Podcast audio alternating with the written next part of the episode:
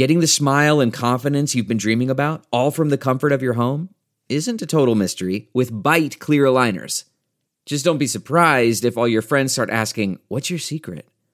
Begin by ordering your at home impression kit today for only $14.95.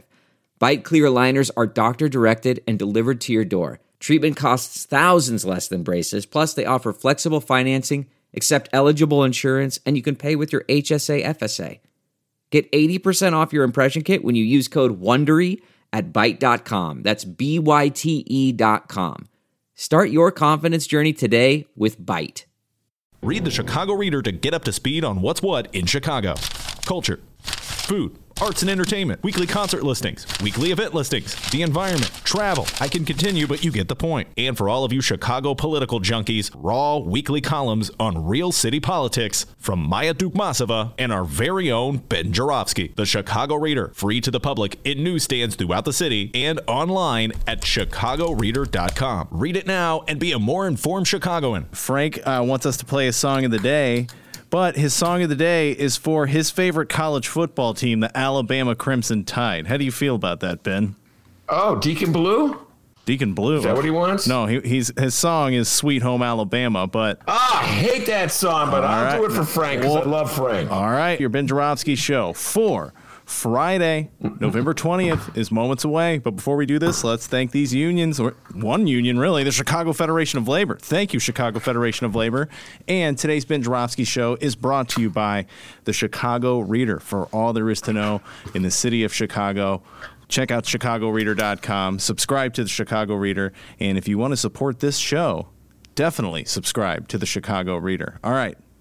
Sweet Home Alabama. Let's hear it, Ben. Before I, before I do that, let me just say this, Frank, you're not alone. My dear friend, love him dearly, Mick Dumke loves this song. We've had many debates about this song. I'm much more the Neil Young fan uh, for Southern Man, and Mick's like, can't we just like them both?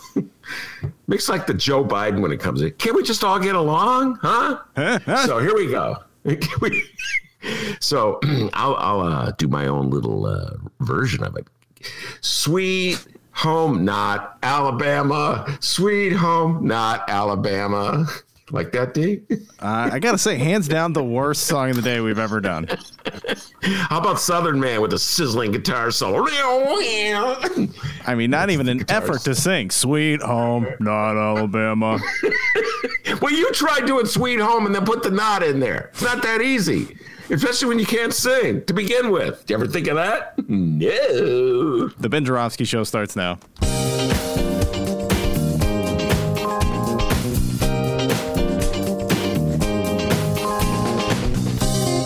It is Friday, November 20th, and live from my apartment in his attic, this is the Ben Joravsky Show.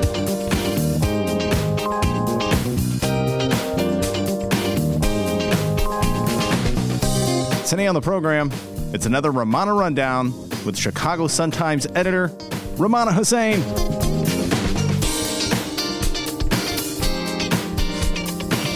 And now your host, Chicago Reader columnist Ben Joravsky. Hello, everybody. Ben Joravsky here. We're calling this Weirdsville Friday, and here's why.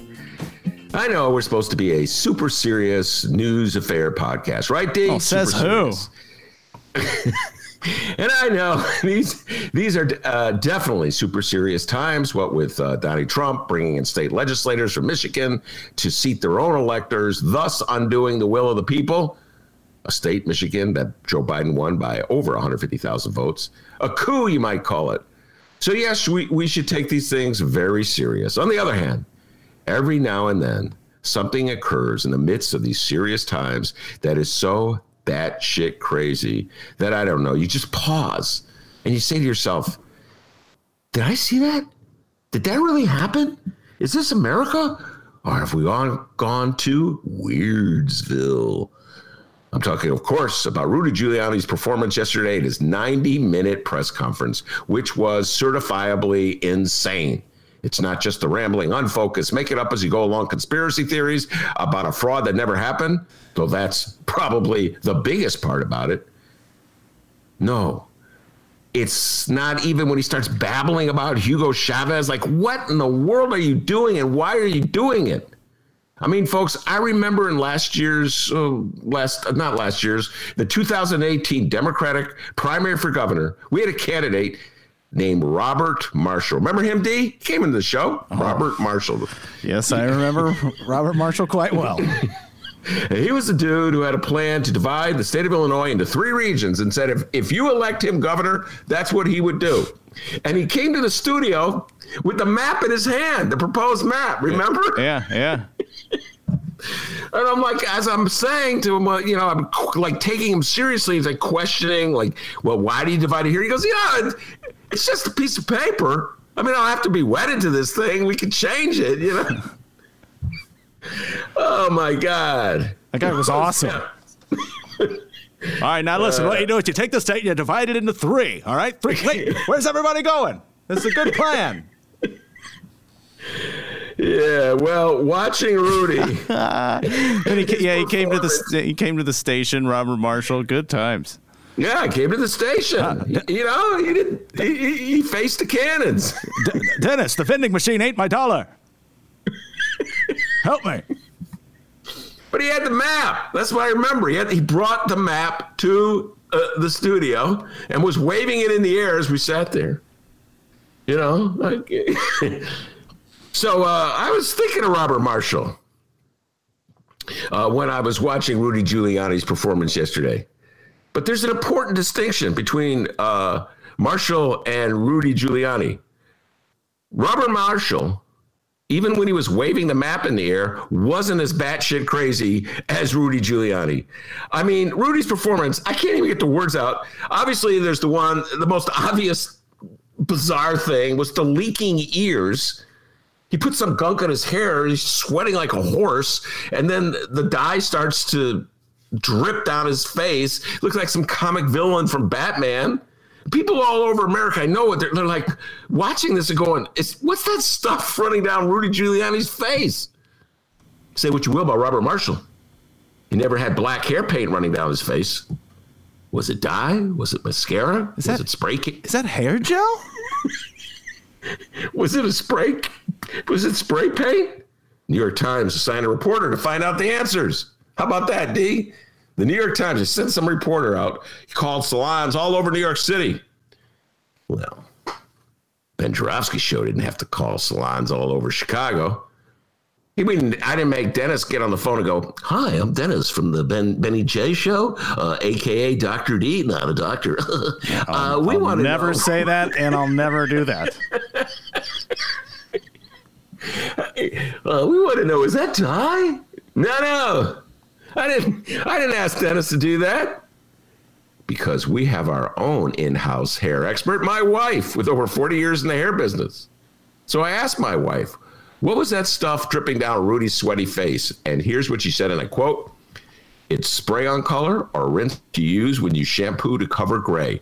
It would be temporary coloring, not something you get into a salon, get in a salon. So don't blame a salon.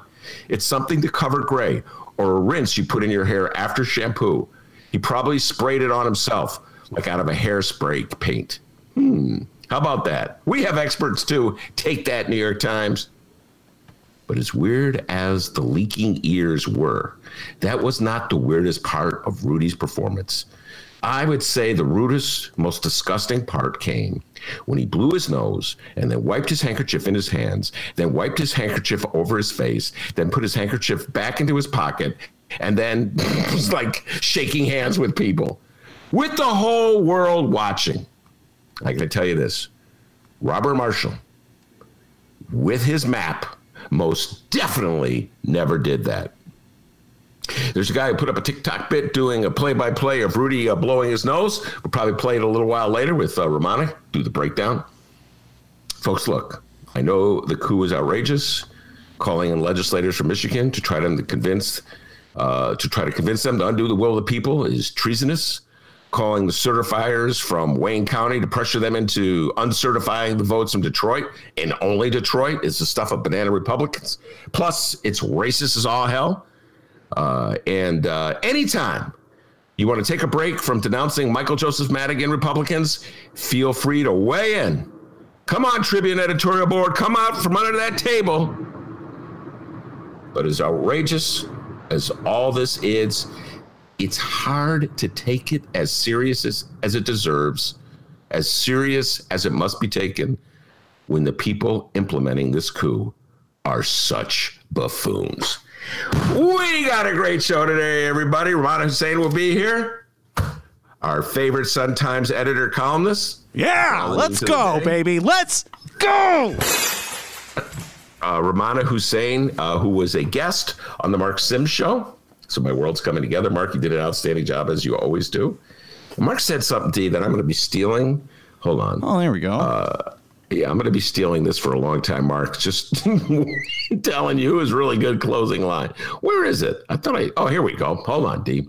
Um, he closed his interview uh, with uh, Rummana by saying, "Close us out with a little wisdom." I thought that was a great line. Close us out with a little wisdom. I mean, I can't think of a better way to help out our fellow podcasting uh, neighbors than uh, rip them off and uh, steal their saying. So go for it. Yeah, that'd be great. Yeah. That'll help them out. well, going to give him credit sometimes. okay. All right. As Mark Sims likes to say, close us out with a little wisdom. Every now and then I'll just go, close us out with a little wisdom. And I won't give Mark Sims any credit. And the guests will go, what a brilliant closing line, Ben. Where did you come up with that? And I go, "Hmm, just occurred to me. Uh, anyway, Rummana Hussain will be here. A lot of uh, political talk or recommendations. But before we do that, the young man from Alton, the man they call Dr. D, with the news. Hey guys, what's going on? Nobody calls me that. I'm Dennis. Before we find out what's happening in Chicago and or Illinois for the fourth and final time this week, we need to try and convince all of you listening at the moment to check out this weekend's Benny J bonus interviews every Saturday, Sunday, and Monday morning while we're away. A brand new interview for you to play at the Chicago Reader website and wherever else you download podcasts. Let's go through this weekend's lineup on Saturday. Sports, sports, sports, sports. Yeah! Our Ben Joravsky Loves the Bulls series continues with our 2020 NBA Draft Special with Miles the Editor Porter and Benji the Bookie. Yeah, Benji the bookie uh, comes in. And I know all my listeners out there aren't sports fans. I realize that. I appreciate it. And I thank you for allowing me to indulge my love for the Bulls uh, from time to time. But this is a lot of fun. And actually, Dennis participated as well. yeah, it was, You know, it Yeah. I, I know. Yeah, Dennis, Mr. Oh, don't talk about sports. But you guys don't know, he's a huge basketball fan. Spends a lot of time watching it on YouTube. Yeah, I, I kind of got painted as the grumpy guy in this. So we'll go, hey, go check it out. It's good. It's good times. Yeah, the grumpy guy, Harumph. he, he was playing his inner Harumph card.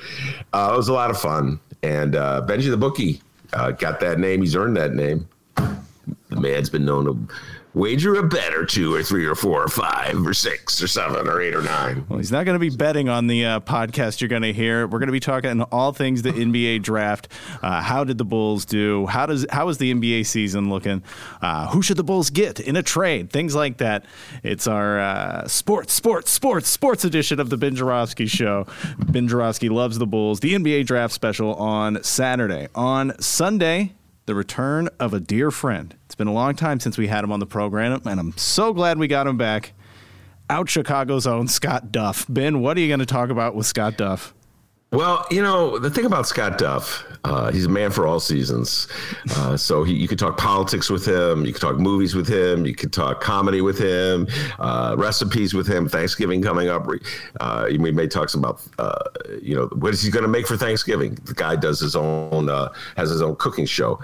But, you know, with Scotty, you never know where the conversation is going to go, D. So I have no idea. You know what I'm saying? It's He's a wild man. You could have. He's the wild man. He's a stand-up comedian. Uh, very much, it's an improv. So you got like ten things you want to discuss, want to cover, and maybe you'll talk about one thing, uh, and then nine things that you didn't realize you were going to talk about. So it's it's always a blast. Uh, it's he's truly a funny man and a, a wise man in his own way. A very wise man, a very funny man. Yeah, cooking stuff with Scott Duff, I believe it's called. Go find that on YouTube. Watch some videos maybe before you check out the interview. Uh, Scott Duff, good guy. Ben, hold your ears, please. I got something I need to say. I don't think you want to hear it. Um, Okay. All right, great. Uh, Scott Duff is the host of Out Chicago on WCPT 820, the station that fired Ben. So, you know, it's a great show, 11 a.m. until 1 p.m. on WCPT 820. All right, Ben, unplug your ears. You're good. Can I unplug my ears? My ears are plugged, so I can't Yeah, hear yeah. you telling Unplug your that- ears. Unplug your ears. Okay, I'm reading your oh, I'm reading your lips. Could you say it a little slower? It's hard to read the lips. Uh, oh, unplug my ears. Yeah, yeah. By the way, Scott Duff is the host of a radio show on. Damn, I forgot the name of that station. Oh, it's You know, you WC, think I would remember- WCPT 820. They fired you. Okay. Oh yeah, W Yeah. see you later. That's on Sunday at 5 a.m. All right. Uh, Chicago Reader website and wherever else you download podcast. And finally, on Monday, our good friend Karen Hawkins of the Chicago Reader. A lot to talk about with Karen. Isn't that right, Ben? politics, newspapers, the future of podcasting, talk about uh, the podcasting network that the reader's putting together. And uh, Karen Hawkins, uh, great person, dear friend of mine. So, yes, political talk, media talk, podcasting talk. Looking forward to it. Guys, we're always throwing something up on the download. Go check it out if you haven't yet. The Ben Joravsky Show on the Chicago Reader website, wherever else you download podcasts. This weekend's lineup Saturday, all things sports with Benji the Bookie and Miles the Editor. Sunday, Scott Duff, host of Out Chicago. And Monday, Karen Hawkins of the Chicago Reader. It's this weekend's Benny J bonus interviews available at 5 a.m. this weekend. Okay, let's do the local news. Everybody is talking about it today. Madigan Gate, the time when utility giants ComEd admitted to arranging jobs, contracts, and payoffs to associates of one Michael Joseph Madigan. we have more updates. And yes, we're doing the bus bid again. More Democrat, more Democrats have jumped on board, and they're ready to throw the speaker under it. But first, we begin in Chicago. Today, the local news went national. Activists who protested in Chicago over George Floyd's death filed a lawsuit Thursday accusing city police officers of brutally attacking and falsely arresting them during the demonstrations. In a 205 page lawsuit filed in federal court, more than four dozen people say officers responded to lawful demonstrations with, quote, brutal, violent, and unconstitutional tactics that are clearly intended to injure, silence, and intimidate plaintiffs and other protesters. According to the lawsuit, police beat the protesters with batons, often striking them in the head, tackled and beat protesters while on the ground, used chemical agents against protesters, and trapped protesters in enclosed areas. The lawsuit officers also destroyed or confiscated protesters' belongings, including glasses, cameras, and backpacks. It lists the city, police superintendent David Brown, and several named and dozens of unnamed officers as defendants. Yeah, this is serious stuff, uh, as opposed to Rudy Giuliani's hair leaking. And um, I'll start by saying this: uh, I've been promoting the hell out of City So Real, Steve James documentary. Uh, it's an outstanding documentary about the mayoral election of 2019 here in Chicago, really about Chicago. The epilogue to it, which I think is must watch, uh, has to do with the events over the summer, including protests, including uh, police uh, whacking protesters over the head with batons, and including some demonstrators uh, agitating police throwing things at police. It's all there. Uh, and one thing that becomes clear from watching the documentary and thinking about what went down this summer and uh, remembering the interviews I've done with various people who were witnesses uh, to the protests. I myself was hiding out for most of the summer because of the pandemic in my attic. Uh, but one of the things that becomes clear, uh, D, is that not much has changed in the city of Chicago from 1968 when police. Uh, every single cop from 68, I'm sure, is long since retired, whacked the heck. I mean, whacked the hell out of uh, demonstrators uh, at the Democratic National Convention. There is such a cultural difference between, uh, by and large, I'm speaking in general terms here, ladies and gentlemen. I realize that I'm sure it's not the case with absolutely every single police officer and absolutely every single uh, demonstrator. Uh, so, with that disclaimer put to the side, there is such a cultural gap between uh, people who serve on the Chicago police force and people who take to the streets to protest um, police brutality, among other things. And so, I just, it just seems to me that there's just like this hatred that a lot of cops have for the demonstrators. It's just like there was hatred that a lot of cops had for the hippie demonstrators back in 68. And you you got the baton, you got that power, they're yelling things at you. Even if they're not literally in your face yelling things at you, some of the, the, the things that they're saying is triggering. Like, and man, you got that baton, whack. I mean, this is old story in Chicago. You, and you know, we've talked about this a lot with uh, Troy LaRaviere uh, when he uh, came on the show. Uh, and other uh, observers of the uh, protests and the police response, there has never been, there's never been any kind of what investigation, any kind of hearing, uh, any kind of city-run analysis of one the strategy that uh, the police were following throughout the summer with these protests. Two, what role Mayor Lori Lightfoot had in all of this. We still haven't gotten to the bottom of what was going on with Popcorn Gate. Remember that one? The police sitting in Bobby Rush's uh, campaign, uh, his uh, congressional office. All these things that happened. Why were all the police surrounding Trump Tower? Why were they protecting Trump Tower? What's with raising the bridges? Whose idea was that? Never any kind of analysis of like what the strategy was, whose idea was it to implement the strategy? Did Lori Lightfoot lose control of the police? Or, or were they acting uh, based on her decisions? None of that. You know, it's like Chicago uh, has amnesia, doesn't want to study it. Just say like Lori Lightfoot saying, well, there's some cops are bad apples, but most of them are good. And that's the end of it. So I remember in '68, uh, it, it, it took a federal uh, investigation to get at what the police rioting. That's what they called it. So I don't know. Maybe this lawsuit will be the way we finally get some answers to these questions. You know, this is how it goes in Chicago. The same thing happened, by the way, D, in 2003 with the Iraqi war protesters. People took to the streets of Chicago uh, after uh, George Bush, George W. Bush, invaded Iraq. It's so bizarre how this stuff works out. George W. Bush invaded Iraq. Uh, thousands and thousands of people took to the streets, some of whom are some of the same protesters who took to the streets this time around, the older protesters, obviously. Uh, and when they left, when they over they took uh, Lakeshore, overtook Lakeshore Drive, shut down traffic in the middle of rush hour. And when they left Lakeshore Drive and came back to uh, the loop uh, to the Gold Coast, excuse me, there was mass arrests and there was a lawsuit, and a lot of money was uh, paid out. And that was the only way we got any kind of answers. We didn't really get legitimate answers as what was going on. My humble opinion was Mayor Richard M. Daley's way of showing George W. Bush how much he supported Bush's war effort. It's so funny because Donald Trump, who is now um, like the champion of the police, pretends as though he was anti-war like he was against the war in Iraq.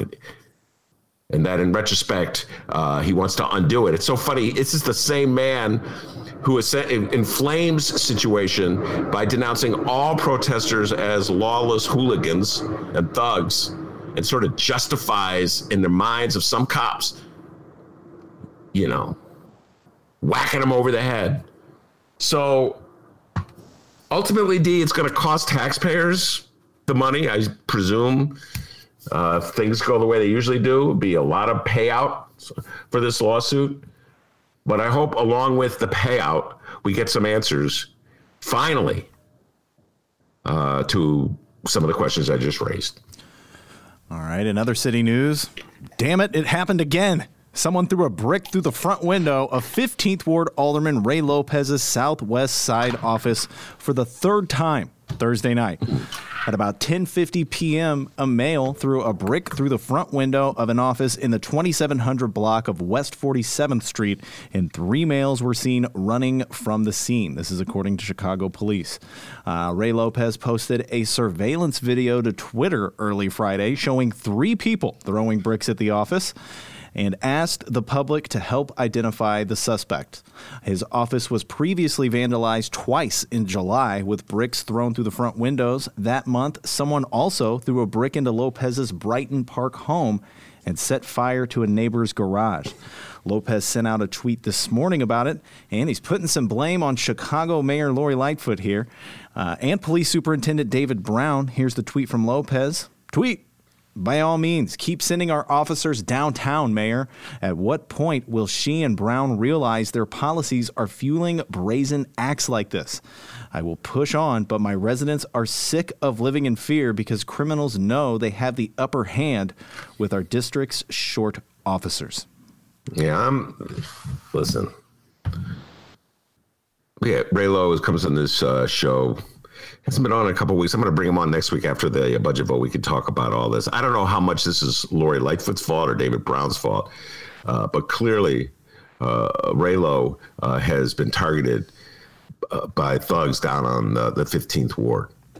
And um, I remember in the days of Rahm, uh, when Rahm was the mayor, Ray Lopez had uh, death threats against him. Remember, D? We came into the studio again. He had an undercover uh, police officer with him, a bodyguard. Yeah. Um, the the the, the only the, my favorite part of the whole thing was I said something that was so funny that the bodyguard actually laughed. It's my high point of my interviewing career. But uh, you know, the guy's like, "Hey, that's not bad." You know, bodyguards love Ben. You know what can we say?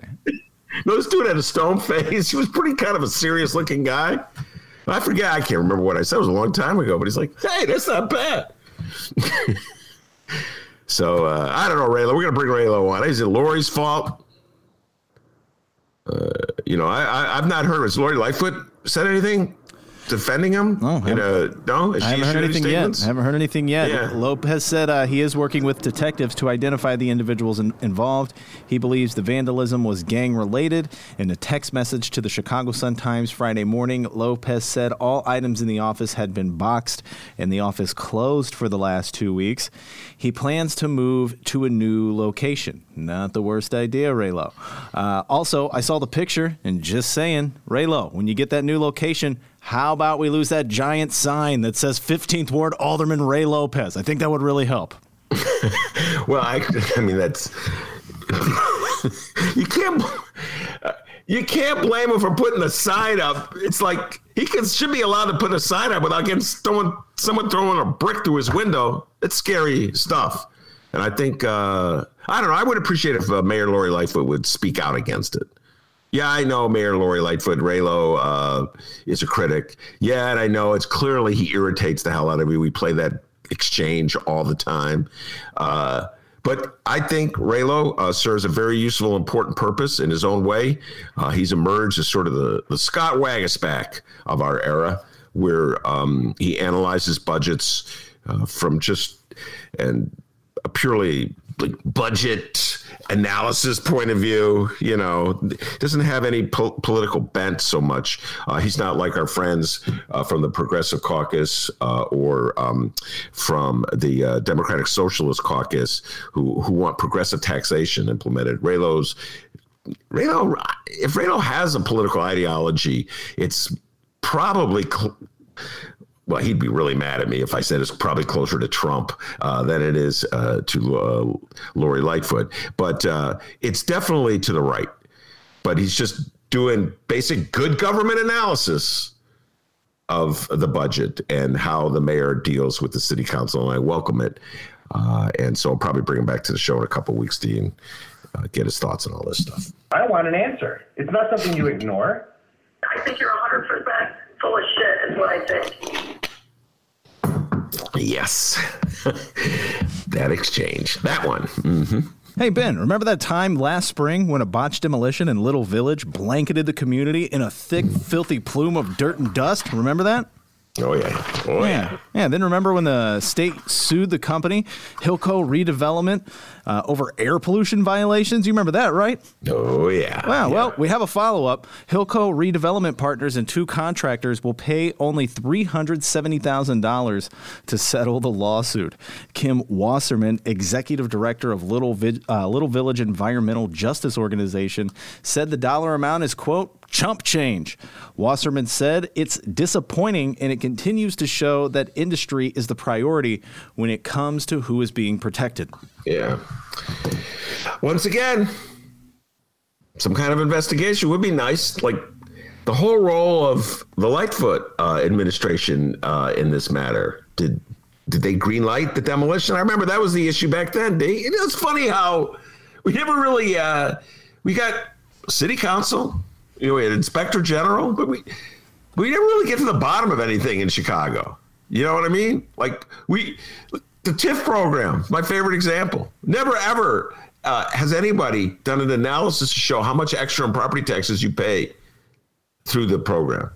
And then so you got the, the police and uh, how they handled uh, the protesters throughout the summer. Never analysis of that. This is another one. Like Chicago, like you don't want to know the truth. They got that Jack Nicholson. You can't handle the truth. They just bury all his stuff. I would love to have known what went down there. That was a bizarre. I remember that one very clearly. It was in the earliest days of the pandemic. They thought it was a good idea to tear down this building, like dust everywhere. Uh, and the, the alderman, Michael Rodriguez, said nobody ran it by him. And the mayor got mad at him. Got mad at that alderman. Uh, war words ensued, and then nobody studies it. Let's let's just move on. So uh, yeah, three hundred. I wonder. I I haven't seen that story, D. So I don't know where the three hundred seventy thousand dollars is going. Is it going to the for what? I I don't know. Does it say who's getting the three hundred seventy thousand or what it's supposed to be used for? Don't have the story on hand. I guess. Um, well, we'll have to I'll have to look a little further, but uh, could be just one of those. Here's three hundred seventy thousand dollars. Now let this thing go away. All right, let's turn the page. Yeah, let's turn the page now to the news in the rest of Illinois, and it's the only news that anyone in Illinois wants to talk about. Illinois Speaker Mike Madigan no, that's not your Uber outside. It's actually a giant bus with a lot of your Democratic colleagues on board waiting to roll you over in hopes that you resign. We uh, have more passengers who've jumped on, and you'll find out who they are in moments. But just to make sure we're all on the same page here, on Wednesday, a Mike Madigan confidant, two ComEd bigwigs, and the former president of City Club of Chicago were charged with bribery and after that news broke, Speaker Madigan, in a two page press release, insisted he did nothing wrong. He's not been accused of or charged with any wrongdoing. And essentially, if you want him out, vote him out. Until then, get lost. Since then, since then, we have more people waiting to get on the bus ready to roll over the speaker.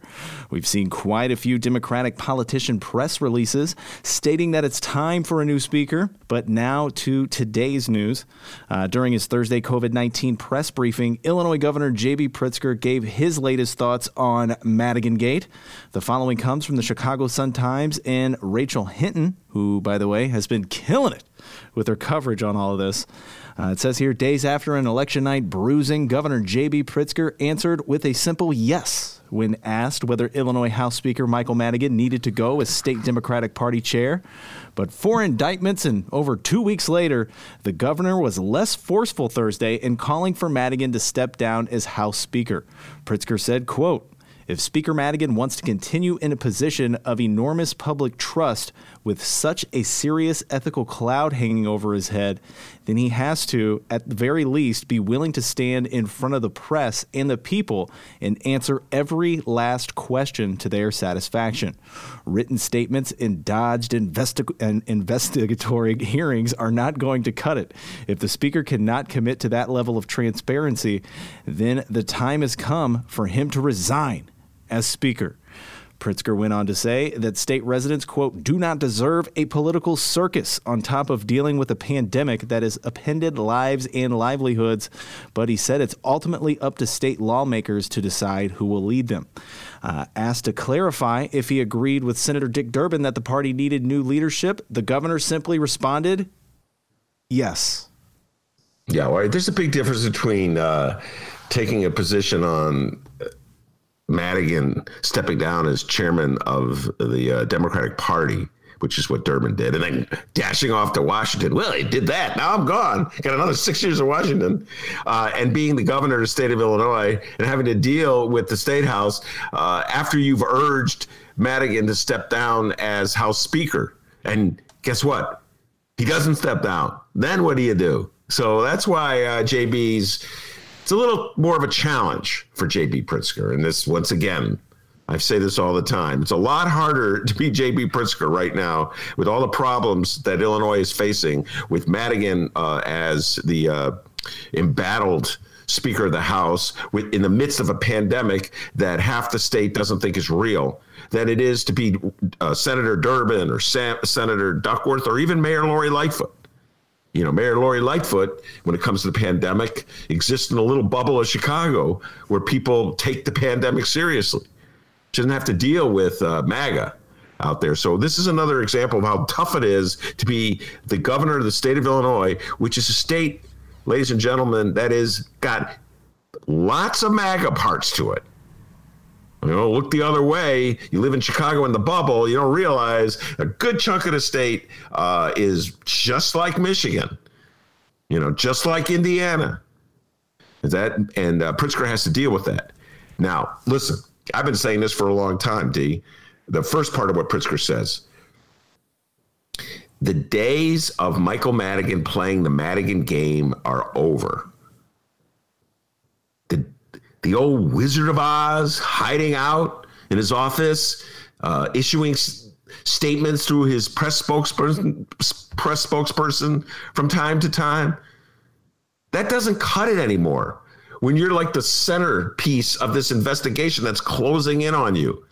And when you are the the face the that the Republican Party uses to undercut Democratic candidates and Democratic initiatives throughout the state and successfully have done that.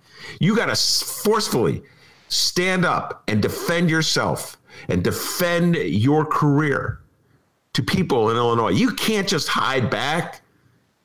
Like all those years when Rauner was governor and he would bash Madigan, and Madigan was like, I'm not going to dignify it by responding. Well, that may have worked with Rauner because he was so unpopular. There is no Rauner on the scenes anymore. So the Wizard of Oz game is not working. You either come out and defend yourself or step down. Now we'll probably get into this uh, much more uh, with as you do the updates, D. But the reality is, Pritzker does not know if the votes exist to defeat Madigan, so he doesn't stick his neck out and say he has to go and then turn around and then lose that power battle. Although I kind of wish he would, to be honest with you. I kind of wish he would just forcefully take a freaking stand on this thing. You know, I've I've, I've uh, call on Republicans to do the same regarding Trump, and they won't. And I'm going to continue hammering this drum, D, because it's so hypocritical for Republicans to act as though Michael Madigan is uh, the greatest threat democracy faces right now when Donald Trump's bringing in legislators from Michigan to undo the will of the people and trying to throw out the votes from Detroit, which is more brazen than anything Michael Madigan has ever done. So I am not going to let Republicans off the hook. But I feel as that uh, J.B. Pritzker should exercise, should be a little more forceful in this. He knows how detrimental Michael Madigan is to his initiative. He saw what happened to the fair tax. He saw what happened to uh, Judge Kilbride. So I wish he would speak out more. But that cautiousness, that fear of Madigan, apparently is still prevalent. Now, remember, everybody, not every Democrat in Illinois is calling for Madigan to resign. There are some standing by the Speaker, and I have a statement to back it up. Chicago Federation of Labor President Bob Reiter on Thursday voiced unwavering support for Speaker Michael Madigan. Reiter told Fran Spielman on The Fran Spielman Show, which you can download now at the Chicago Sun-Times website and wherever you download podcasts. Reiter said, quote, the people that you've worked with to help make everyday people's lives better, you can't just walk away from that situation, especially in a situation like this where there's this appearance that's been created that may, in fact, be divorced from actual reality. No, that's Bob Reiter, my dear friend who came to my rescue after I got fired. Love you always, Bob Reiter. That's why Michael Madigan has to be forceful.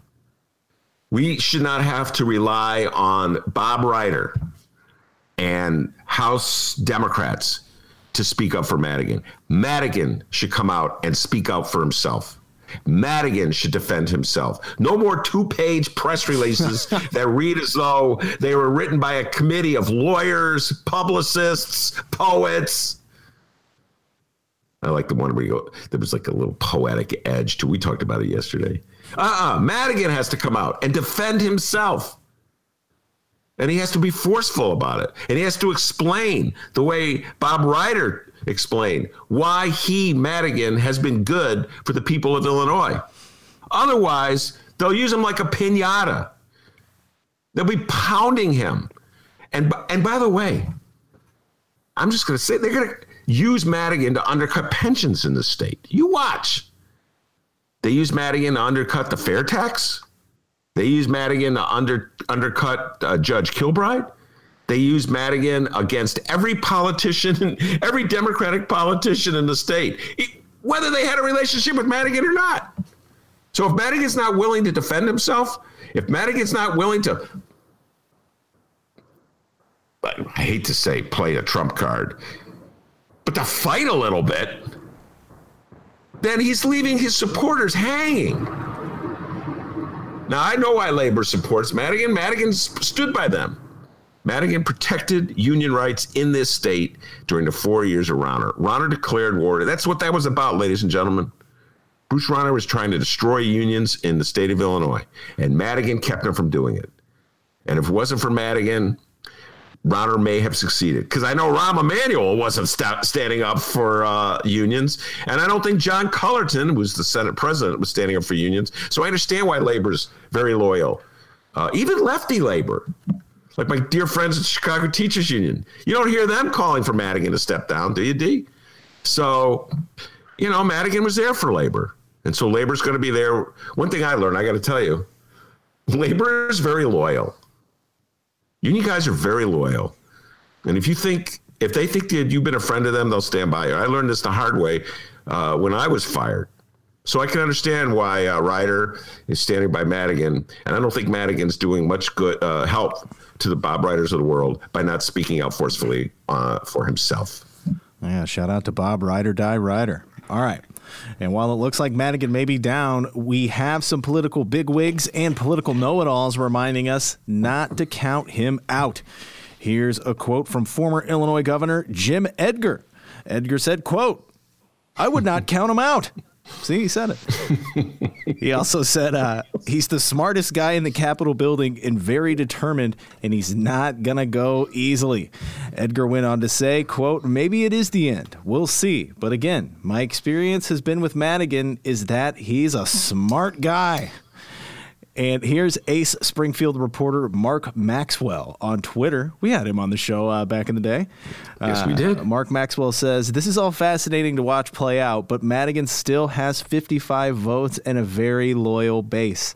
No one else is remotely close. Madigan's magic has been in uniting warring factions in the caucus, and I wouldn't count him out until someone else can show uh, can show they can do that too. Yeah. But I mean, yeah, that's he's got 55 votes, huh? He needs 60, right? Isn't that what he needs? And uh, I'm no damn Biss, but 55 is not 60. uh, so he's gonna have look. I know he'll get on that phone. He'll sweet talk somebody. The the deal is this: if he does not have enough votes on the Democratic side uh, to be uh, reelected as Speaker, then he's going to have to get some votes from the Republican side. Uh, my recommendation to the Republican Party is that they should vote for him. I urge all Republicans uh, legislators to vote for Michael Madigan. Why? Because obviously uh, he he's the best tool you have against Democrats. Duh, that's why. You wouldn't have defeated uh, Thomas Kilbride if it wasn't for the way you used Madigan in those commercials. And you wouldn't have defeated the fair tax the way, way you used Madigan. And you wouldn't have dripped Betsy Londrigan Dirksen, or Dirksen Londrigan, excuse me. Uh, she wouldn't have been drubbed as uh, like she was in her congressional race if it wasn't for Madigan. So, you know, I'm just saying, maybe you should consider Republicans voting for him so he's around. Uh, but that said, the point uh, that uh, Edgar and Max were making uh, is a very good one, D. Who's going to dare to stand up on the Democratic side and challenge Madigan? And so uh, this will be a, a show that'll be unfolding for quite a while because if nobody steps up to challenge him, then you're going to be asking those Democrats who've said they're not going to vote for him to vote for a Republican. And I know that's not going to happen. So, yeah, this will be very interesting to watch this one play out. Uh, Michael Joseph Madigan obviously is not going anywhere anytime soon. Uh, so yeah, we'll see. We'll see how it plays out. Maybe the Republicans will give him the votes. That would be something. Darren Bailey suddenly, because a ringing defense of Madigan. Yeah, so we're gonna That have to wait and pretty see what happens here. But Ben, like I said, we have a couple of folks waiting outside, waiting to get on this bus to roll over the speaker. We're being rude, all right? So let's welcome them on board. Ben, please watch your feet. First up. It's Representative Margaret Croke of Chicago. All right, welcome. Hey, Margaret, pay. Thank you. Croke was recently elected to represent some of the cities near North Side and Lakefront neighborhoods. Uh, she joined the other representatives who said they would not be supporting the speaker for re-election on Thursday, saying, quote, Springfield cannot afford distractions that take our focus off of meeting those challenges head on. Yeah, if you recall, Margaret Croke was uh, a supporter of J.B. Pritzker, and he endorsed her uh, in that race. So, you know, I'm not surprised uh, that she uh, has spoken out against uh, Madigan. Again, Madigan's not particularly popular uh, with the north side of Chicago crowd. And uh, I've talked about this a lot. I've written about it a lot. It used to be in the old days that the north side of Chicago was the land of the lakefront liberals. Uh, and it was sort of a derisive name that was um, applied to them uh, by uh, members of the regular organization and Mike Royko, the great Chicago Daily News columnist. But the notion was that uh, these were people who were anti-war, pro-civil rights, and they tied those larger uh, movements to the effort in Chicago to uh, have good government. So it was all kind of tied together the connections to like the lefty movements is pretty much gone to a large degree. Uh, Donald Trump, I think, got uh, I forget how much, off the top of my head, significant percentage of votes from the 42nd ward, the Gold Coast, and the 43rd ward, uh, and uh, the 40. Eh, I don't, I don't even think he got that high in the 44th, but. Um, in general, he does better in these wards than you would think. They're not that liberal, particularly on issues of taxation. They feel they're overtaxed to a large degree. Uh, and Michael Madigan represents what? Something unseemly to them? It's not like a hugely pro union area. So Michael Madigan's not that popular on the north side of Chicago. Uh, and uh, there's something uncouth about the speaker in that area. So yeah, I'm not surprised that North Side legislators would be a little reluctant uh, to sign on to Madigan, and uh, because their constituents don't like Madigan.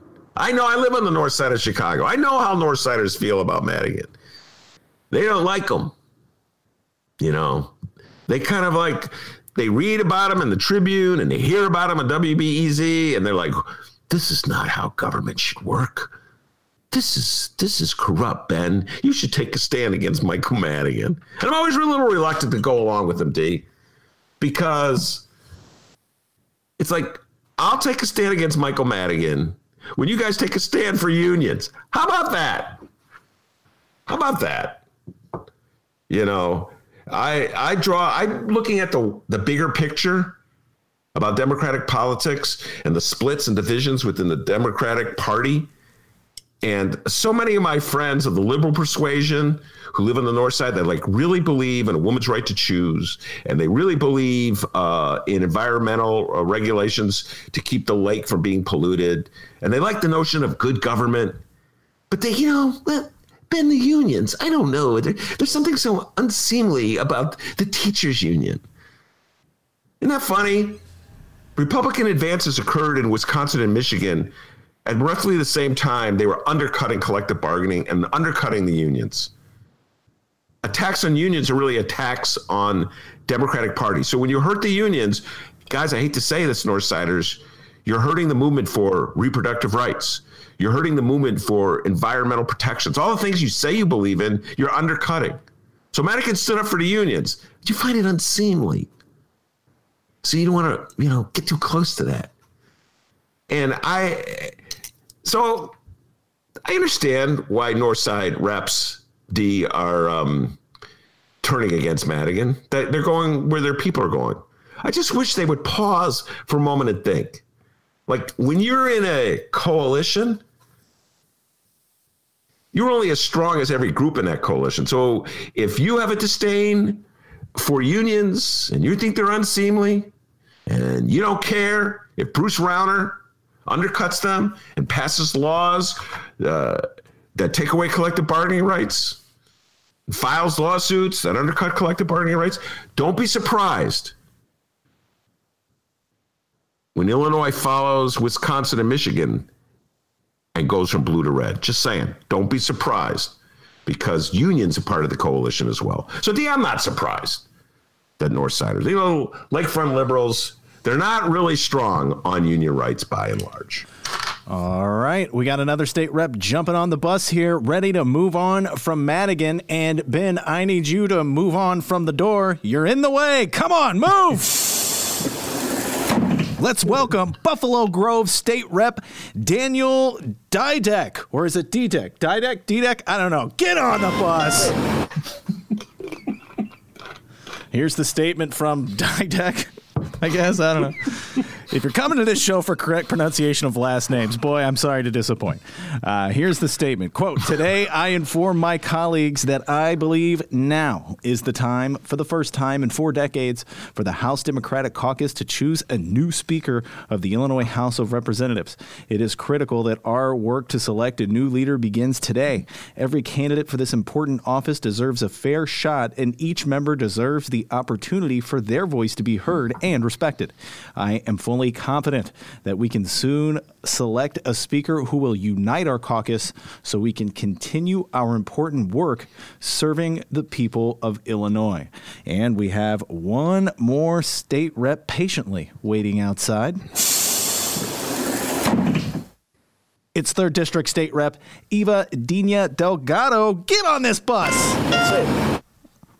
Delgado said, quote, the ongoing allegations surrounding Speaker Madigan have become a distraction from the important work before us during these unprecedented times. Therefore, I will not be supporting Speaker Madigan in his run for reelection as the Speaker of the Illinois House of Representatives. Our state has some serious issues to address, and now is the time for new leadership. So those are our new members that we uh, got on the bus now. The bus waiting to roll over Speaker Madigan uh, in hopes that he will resign. And with all of these late state reps jumping on, Ben, we need to do a little roll call, all right? I believe we are now at 18 state reps who are ready to roll this bus over Speaker Madigan. So let's do this. Let's do a quick roll call here. all right, roll call, guys. Guzzardi! ever since he, ever since Guzzardi's got on this bus, he's just been a pain in my neck. Hey, come, sit in the back. Okay, here we go. Ro- roll call. State reps, we got Jonathan Carroll, Kelly Cassidy, Deb Conroy, Margaret Croke, Eva Dina Delgado, Daniel Didech. Didech? Is it Didech or Didech? Who cares? Daniel. we got Robyn Gabel. We got Jennifer Gong Gershowitz, Will Guzzardi, Terra Costa Howard, Stephanie Kifowit, Lindsey LaPointe, Anna Moeller, Bob Morgan, Anna Stava Murray, Maurice West, Ann Williams, and Sam Yingling, all on the bus. Yeah.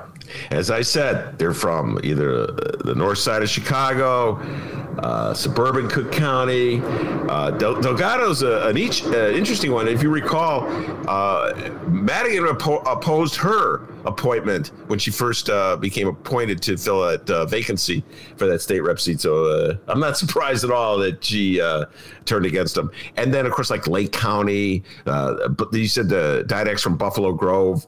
So these are areas where, again, these are sort of like the purple areas of Illinois.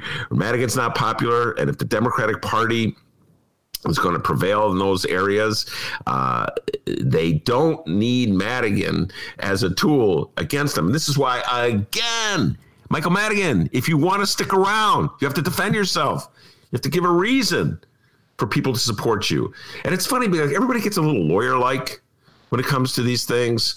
Uh, you know, well, he hasn't been charged. Uh, he's it's it, the uh, all innocent to proven otherwise. Absolutely, that's the the case uh, in a in a criminal proceeding.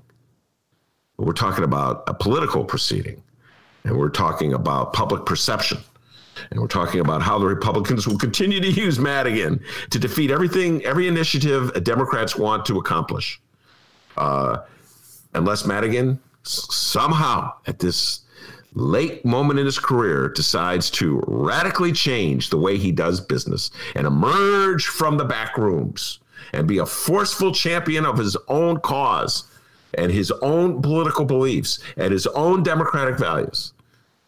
I D I don't see that happening. This this guy this guy has built his power on this mystique of Madigan in the back rooms, and only a few people get ushered in. And he makes a few phone calls. He doesn't. He just limits the public's access to him.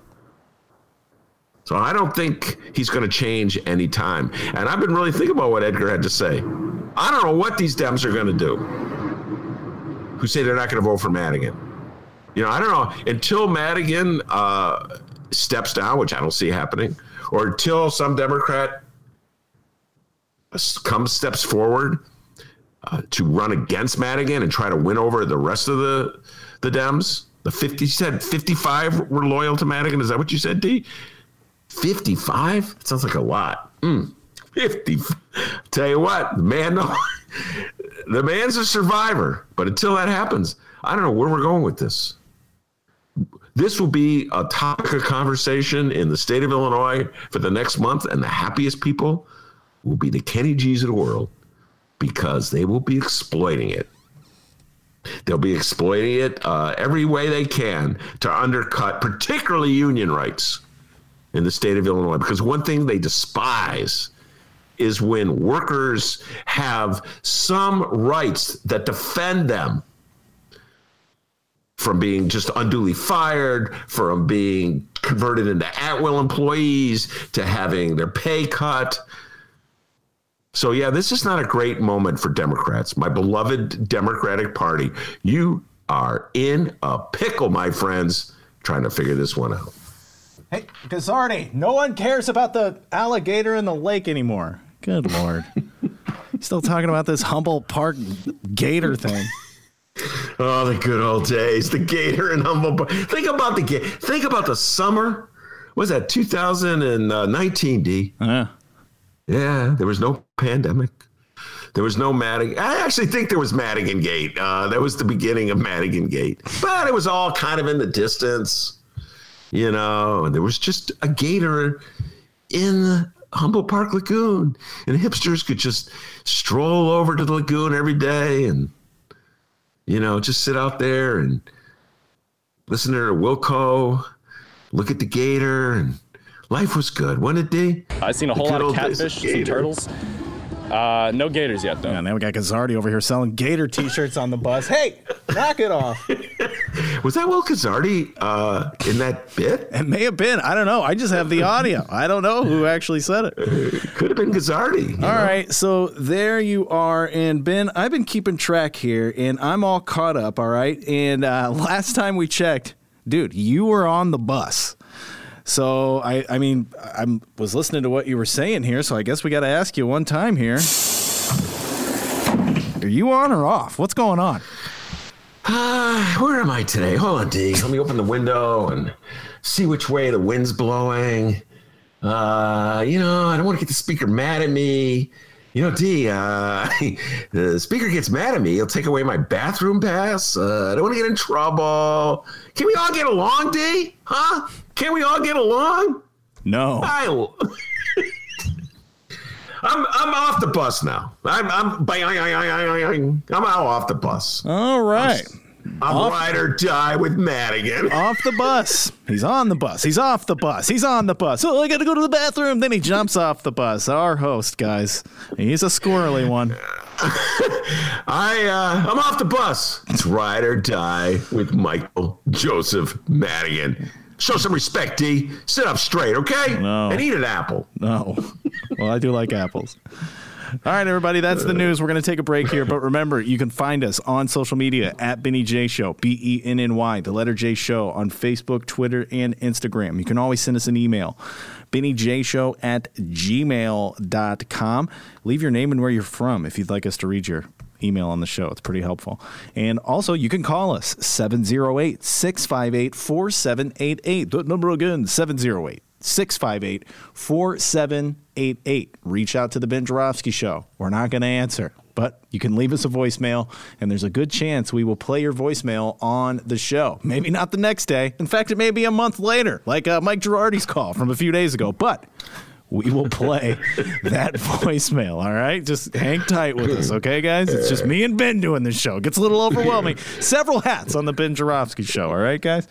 And uh, also, uh, if you're listening on the download, we encourage you to check out part two of the program. That's the Rummana Rundown with Sun Times editor Rummana Hussain, and that's coming up next on the Ben Joravsky show. Don't go anywhere.